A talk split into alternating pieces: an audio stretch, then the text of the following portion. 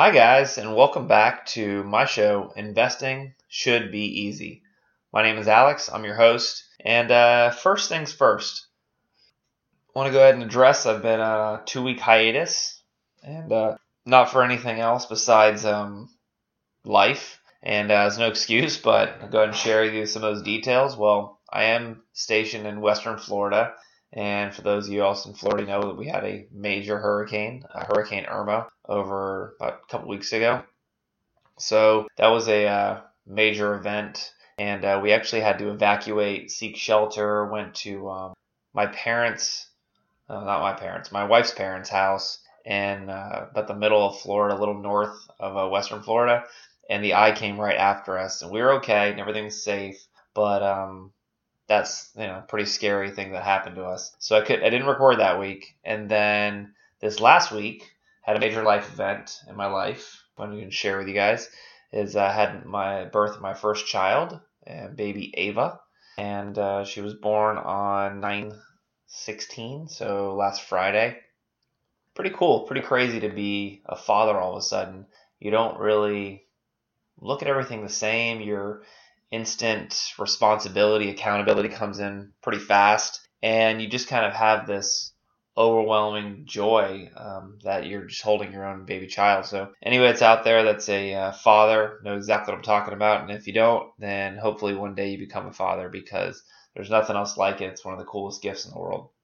So that's the reason why my show's been on a two week hiatus. We're going to return this week and uh, release on 921 recording this on a Wednesday. Probably release it early on Wednesday just to get it out and hopefully get the shows back on track and get going. So today's show, we're actually going to talk about something that's very related to the top of the, the topic I just talked about was uh, hurricanes and how to adjust your portfolio or look for some short-term wins in a brokerage account for a subject that's not really being talked about very much and stocks to look at hurricanes. So that's what we're going to talk about today and how do we adjust and what we're going to be looking at going forward next week. So before we get started, let's go ahead and cue the music.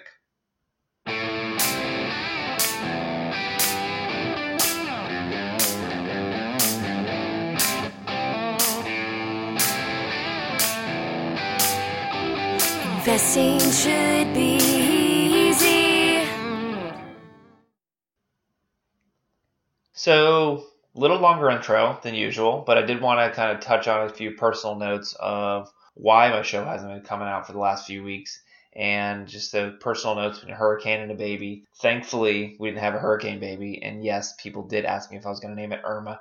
No, not going to do that.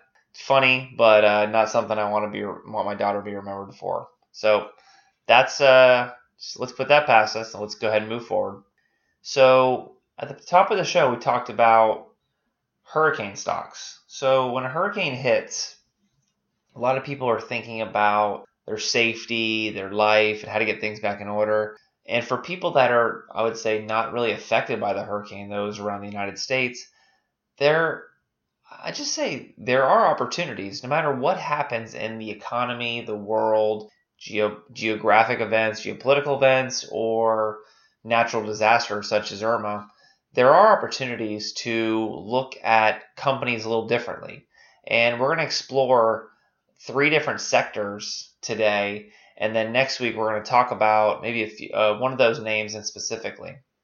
The first area we're going to talk about is construction and building materials. The second is around insurance companies. And the third is energy and why all of those sectors could be impacted and where you want to put the smart money if you are into a brokerage account because we have, you know, I know we've had Harvey hit Houston, we had Irma hit Florida, Hurricane Jose is on its way up to the northeastern part of the United States, and Hurricane Maria is scheduled to go after, I mean, their path looks like it's going to go up the eastern coast, could hit the Carolinas, could hit the Northeast as well. So it could have some destruction in what's going on. And as these things are going on, you should always be have your thinking hat on about what kind of strategy should I be looking at? Should I adjust my portfolio? Where should I be looking at things? So that's what we're going to look at and focus on today's show as far as an educational segment. Because when I was looking at this thought process, I'm saying, if a hurricane hits, how would I adjust my portfolio? There wasn't a lot of articles. I was actually really surprised that it's not a very, excuse me, vastly covered topic. So let's start off with our first area of constructions. So there's a lot of different areas that you could look at construction. I'll name a few at the top of your head, or you could just focus on a macro level. So, like the individual stocks you could think about, or individual, I'll say, genres within the construction industry. You've got building materials, you've got product materials, got lumber, you've got steel, got anything that's manufactured on, let's just say, um, like nuts, bolts, screws, like all the stuff that you need to kind of fasten things around your house. Items like generators, items like portable air conditioners, companies that make those like General Electric. Like those are all like individual pieces of the puzzle, and you could really deep deep dive into any of those areas. And I'll kind of, um, for example, building materials. Um, there's a distributor called USG Corp.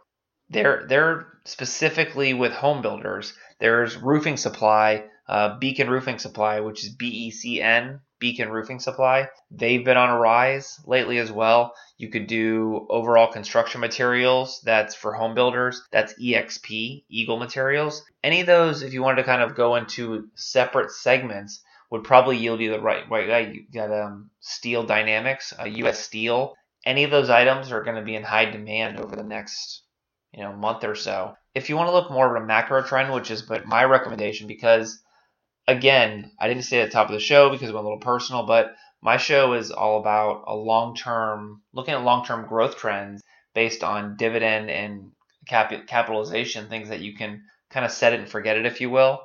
And before I go any further in this direction, if you have any questions or comments, anything you want to send to me, alex.richwagen at gmail.com. Go and visit the website at alexrichwagen.com, and that's G E N at the end of Richwagen. So, getting back, thing that I would recommend actually for the overall construction industry is to look at like a Home Depot or a Lowe's. I don't know about you, but in Florida, I went to multiple stores. Um, both of those items. I went to a Costco, even checked out Amazon, checked out Walmart, and all of these stores were sold out of all kinds of perishable goods that are needed for in case of natural disaster. We're talking about flashlight, batteries, wood, generators, what's a really hot commodity, personal air conditioners. I mean, everything you could think of that could be used to board up your house and also keep it safe inside to keep food safe from perishing. Those things were flying off the shelves and flying off nonstop. So, to kind of lead into next week, because it is one of our drip programs, and let me make sure I got the right thing here. Just doing this on demand. Because my show focuses on dividend reinvestment plans. So we're going to focus next week on looking at Home Depot versus Lowe's, which is a really good debate. And Home Depot can be found on ComputerShare, which is a dividend reinvestment platform that we've talked about several times. Again, that's computershare.com. And Lowe's, just go ahead and look up theirs. Lowe's is also located on ComputerShare, so perfect. Those will both be on computershare.com. We'll go through Lowe's and Home Depot's financials next week and look at those big construction outfits and see how they're doing. Look at their earnings releases, when to expect their earnings to come out. Because I'm telling you, in Florida, you could not find a generator. You could not find wood. You couldn't find any of this stuff. People were trying to protect their homes. We had a lot of wood down. Think about chainsaws, like all of the materials that the big macro guys are pushing. But you could easily go down to the folks that are producing generators, like your uh, Briggs and Stratton, we talked about before a few episodes ago. Um, we never talked about Stihl or John Deere. Those are all the companies that would come to mind as far as from like generators or power equipment that could help people in their time of need. So those are the things to talk about construction. I would say overall very good area to look at from an investment standpoint. Now, the second one I want to talk about is uh, insurance companies. So, insurance companies is something that you would think about. Oh my gosh, like they would get hit with a lot of claims, floods, um, things that deal with houses, house repairs. What's interesting about the insurance companies, if you look at historically, insurance companies will tef- uh, technically like take a dip, if you will, like leading up to the storm shortly thereafter. But they all tend to rebound within two to three months. And let me give you an example. So in Houston, I think it was the statistics was because they didn't sell flood insurance because it was so far inland and they never had a flood there, or it's been a very long time since they did have one. 80% of the damage was caused by flooding, and 80% of the company or um, house didn't even have flood insurance. I mean, the insurance companies aren't going to get impacted by it all, which isn't a great story. It doesn't really make you feel good inside. I'm just trying to think about how do you use the information at hand to make a better investment. So again, insurance companies may see initial downtick, but it could be an opportunity to pick up a, a progressive, an Allstate, travelers, like any of those well-known brands that might have exposure to homeowners insurance policies that may or may not be covered by floods. We didn't have a flood in Florida. There was a little bit of flooding, but not a lot. And honestly, the insurance companies should make out just fine in this ordeal. The ones that are, I mean, think about people that live in Key West and do people have insurance? I don't know, but the area, it's not like a huge metropolitan area. So insurance companies could be another uh, interesting play. We're not really going to talk about those next week, but it's something to take a look into. The last area that we want to talk about is energy stocks. So, energy stocks is an interesting thought pattern, and depending on where the energy stocks that you look at could be impacted, could be not be impacted. So, I'll give you an example. The majority of the rigs and the oil supply that comes out of Texas and or the Gulf of Mexico, those were all shut down. They had to evacuate the crews, they had to evacuate, they had to shut down their production. I'm not sure when they're going to be up to full production after Hurricane Harvey, but it's something to understand and take a look at for all of those companies. If they're not producing and they're shut down, they're losing productivity, they're not selling energy, and they're going to be losing profit. So those are things to possibly look at getting out of or betting against in the short term. Short term meaning one to two quarters and then maybe picking up something longer term, pending there's no more natural disasters that could knock off this offline production. So maybe something that's been on the East Coast of there's been a lot of things on windmills. If those are not impacted directly, but maybe they've sustained a lot more wind, which could produce more energy. That could be other angles to look at. So that could be another area just to kind of look for the angle. What does the common sense investor kind of thinking tell you about?